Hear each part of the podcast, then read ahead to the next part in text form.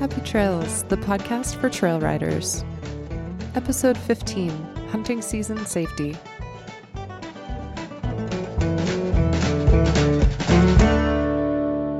Welcome to Happy Trails. I'm your host, Jess. I travel full time with my horses, trail riding and camping all along the way. I created this podcast as a way to share my experiences, everything I've learned, and the cool people that I've met. Since it's fall now, I decided to talk about hunting season and the safety precautions that we can take as trail riders. My friends Monica and Carrie over at horsetrailchicks.com have a great article about riding during hunting season. The article is packed with lots of great information about riding in the fall in New England. I decided to give them a call so we could compare notes on riding during hunting season in the East versus the West. But first, I wanted to hear a little bit more about their backgrounds as horsewomen. So, Carrie and Monica, you two are friends who decided to start a trail riding website. Carrie, can you tell me more about yourself and your background with horses? Sure thing. So, I grew up um, riding from about the age of 11, um, and now I'm in my 30s. Um, I grew up in Massachusetts and started riding at a an eventing and dressage barn, um, but we were lucky enough to have some state forest land attached to the barn, and um, so I grew up with trail riding as a a big part of my life. Um, and then moved to New Hampshire and finally Vermont for school and work you know, kept horses as a big part of my life and finally settled at the barn I'm at now in Vermont. And Monica, what's what's your story? I was pretty horse crazy when I was a kid, like a lot of folks. Never had a horse of my own, but took lessons a couple of summers at a barn. And basically, I just rode any horse that anybody would let me ride.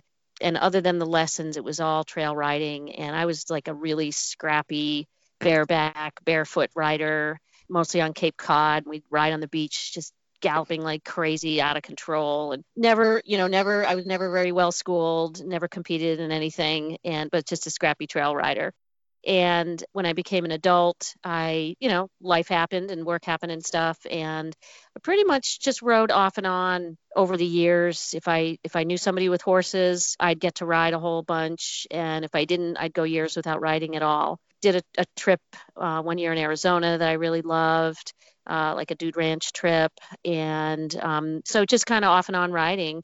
And then I moved to Vermont and decided uh, in my 50s, I'm in my 50s now, and I, I decided to get back into horseback riding more seriously. So started taking lessons at a barn, the same barn where Carrie and I are at right now. And really just loved being back into horses and felt like I wanted to be a big, big part of my life. And finally, you know, had the money and the um, freedom to make that decision. So I leased a horse for a year and that was awesome. That gave me a taste of what it was like to, you know, kind of have your own horse. And unfortunately, he died after a year. He was 26. And then I made the plunge and bought my first horse in my mid 50s. And my favorite thing is trail riding. I do take dressage lessons. I don't compete, but mostly we trail ride. So yeah, I'm just having a blast. I feel like finally my childhood dream has come true. So, what is it about trail riding that draws you in particular? That's a good question. I think for me, I, am a kind of a nature girl. Like I like being outdoors. I've always been a big hiker, mountain biker. Um, so I just I just love being out in nature and I love horses. And so trail riding kind of combines those interests.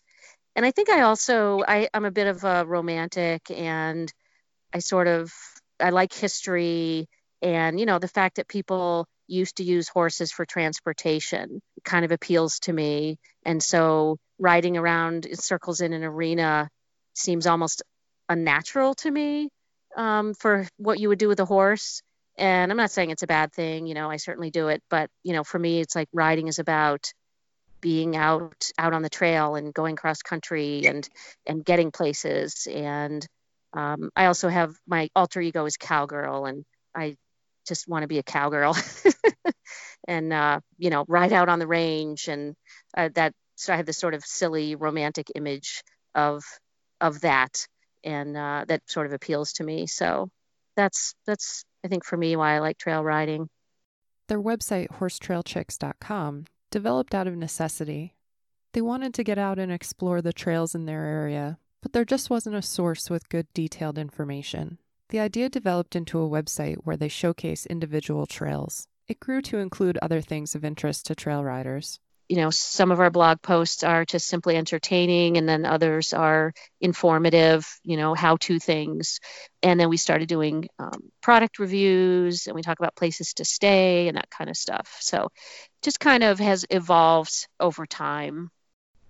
Can you tell me about some of the safety issues that you encounter in hunting season in new england yeah, so hunting season in Vermont is in the fall. There are certain seasons all year round, but the the big season for for deer, uh, which is the main time that you have a lot of hunters out in the woods um, hunting for the larger game, that's in the fall, and so we're you know quite concerned about that. We don't want to get shot. We don't want our horses to get shot, and and now there are different seasons. There's bow season, which is safer because an arrow does not go as far as a bullet does, and uh, there are fewer people bow hunting. Seasons for various game and the weapons that are used to take them can vary greatly. It can get quite confusing to keep them all straight. And uh, Monica actually prints out the hunting season dates and puts that on our tack room door so everyone is aware of when those dates are. I grew up in New Jersey, where hunting wasn't allowed on Sundays. But that's not the case in all states. So it's good to know the laws in your state regarding exclusions for certain days of the week. In the West, there's a plethora of public land where hunting is allowed. It's fairly rare to find land where hunting is banned. If you're ever in doubt, you can always go to the land manager's website or call them directly for more information. There are some of our public trails that don't allow horseback riding during um, deer hunting season. Um, so that's an easy one. We just don't go there. If you have an arrangement to ride on private land, make sure you have a discussion with the owners and find out whether or not they allow hunters. If so, you can ask that the hunters are notified of your presence and the fact that you may be riding through. You could also work out some kind of agreement that you'll ride between designated hours during the middle of the day when they're less likely to be hunting. Game are usually most active in the three hours after dawn and the three hours before dusk, so avoid riding during those times. If you can, try to ride in open areas where you'll be the most visible, not in tall brush or thick forest, and definitely don't bushwhack. You're much more likely to be confused for a deer if you're off trail.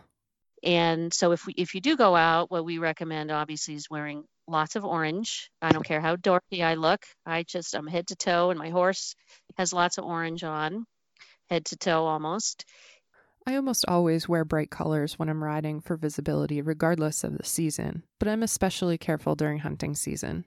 I have numerous pieces of clothing in either high visibility yellow or hunter orange. No matter what the temperature, I have something to go on my body that's high vis and going to stand out. You can find all kinds of high visibility gear for your horses as well. There are saddle blankets, ear bonnets, rump rugs, even ankle cuffs. I like to do things myself, so I DIYed a rump rug out of a 3XL construction worker's safety vest.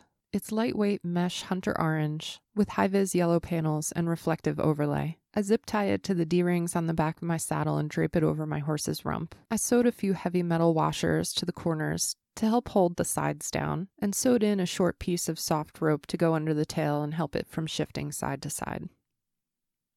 It helps to ride in a group because you'll inherently make much more noise, especially if you're talking to each other. But a lot of us ride solo. When I'm out alone, I attach a bear bell to my breastplate or the back of my saddle. And then, um, you know, making noise, then that's controversial. Some hunters get mad if you make noise, and then others appreciate it because then they then you know where you are. Most hunters are extremely safety conscious and very responsible, but unfortunately, some are not, and you never know who you're going to run into.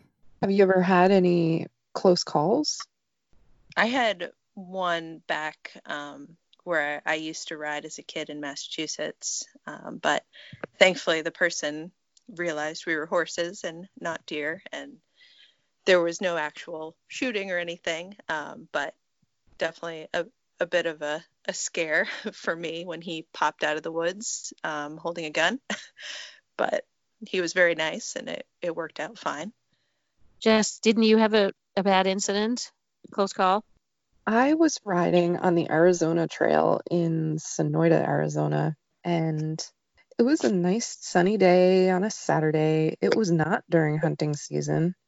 We're riding along. We encounter a troop of Boy Scouts with their backpacks out on a on a camping trip. And then a little later on, we come around a corner in a little bit of a canyon. It's kind of like a road following a depression with walls on either side. And we are no more than 50 yards away when the loudest gunshot you have ever heard goes off. And we look up and see a pickup truck parked up against a bank on one side of this canyon with two guys in the back. They have a huge 50 caliber rifle on a tripod and they are literally shooting directly across the trail to a target that is placed three feet on the opposite side of the trail. Oh my God. And it was terrifying, absolutely terrifying. Mm. We started yelling to them to try to get their attention and make sure that they saw us and we're not going to shoot again. And mm-hmm. trying to calm the horses down because the horses had spooked over this loud gunshot. And then, of course, we were a little bit upset and yelled, What the heck are you doing shooting across the trail? this is the most popular trail in the area. It is the Arizona Trail. Mm-hmm. There are kids hiking here. What the heck are you doing? this is the most unsafe thing I've ever encountered. Mm-hmm. And the guys just kind of brushed it off and said, like, oh, we stop whenever we see someone. so we wow. had no choice but to ride directly in front of the vehicle with the gun pointed directly towards us in order to get out of there because there were walls on either side. So mm. managed to get the horses through and we got the heck out of there as quick as possible. And as soon as we rounded another bend and started going up another canyon, we heard the shots resume and they just kept going. And mm. we were both really rattled by this and very upset because it's an accident waiting to happen. Mm-hmm. So we mm-hmm. called the local sheriff's office to report it, and they didn't seem to care. The only way they would address it was if we filed a formal complaint and appeared in court. And we were leaving the state in like two days. There's no way we can go appear in court. And it seems to be pretty common in the West for target shooters to go out and practice on public land. So BLM and National Forest Service, it's just all all free for them to use and they can just set up wherever they want. I have nothing against hunting or target shooting or guns in general, but I hate seeing people act irresponsibly with them. Yep. Yep.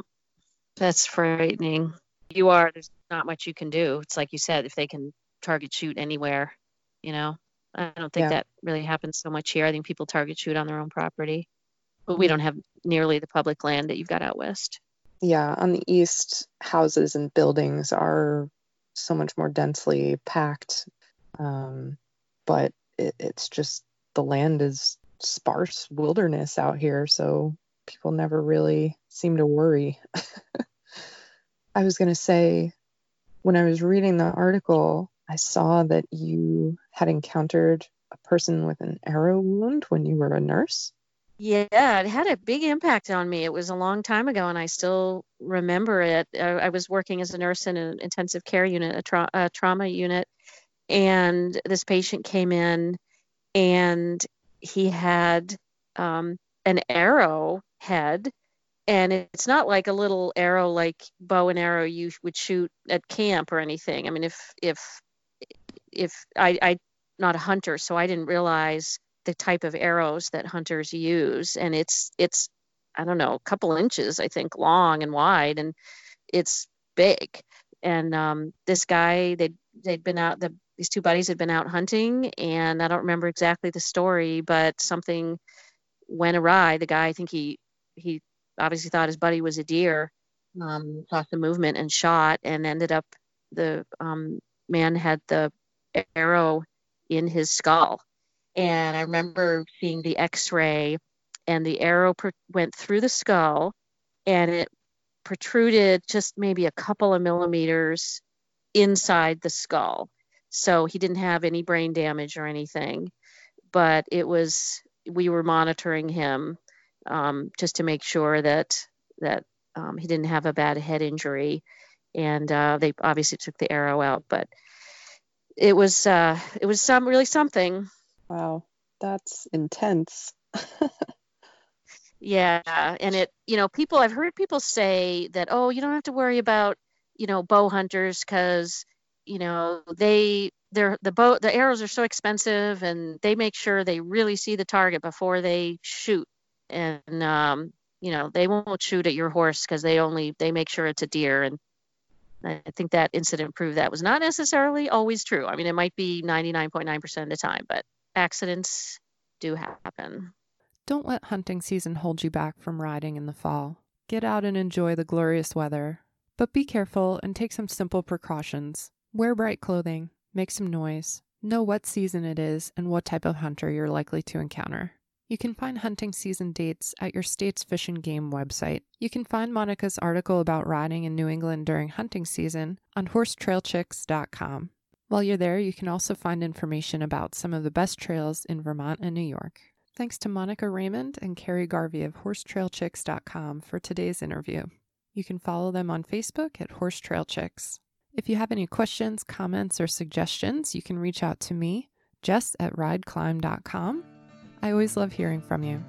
Until next time, happy trails! The Happy Trails podcast was created and produced by me, Jessica Isbrecht.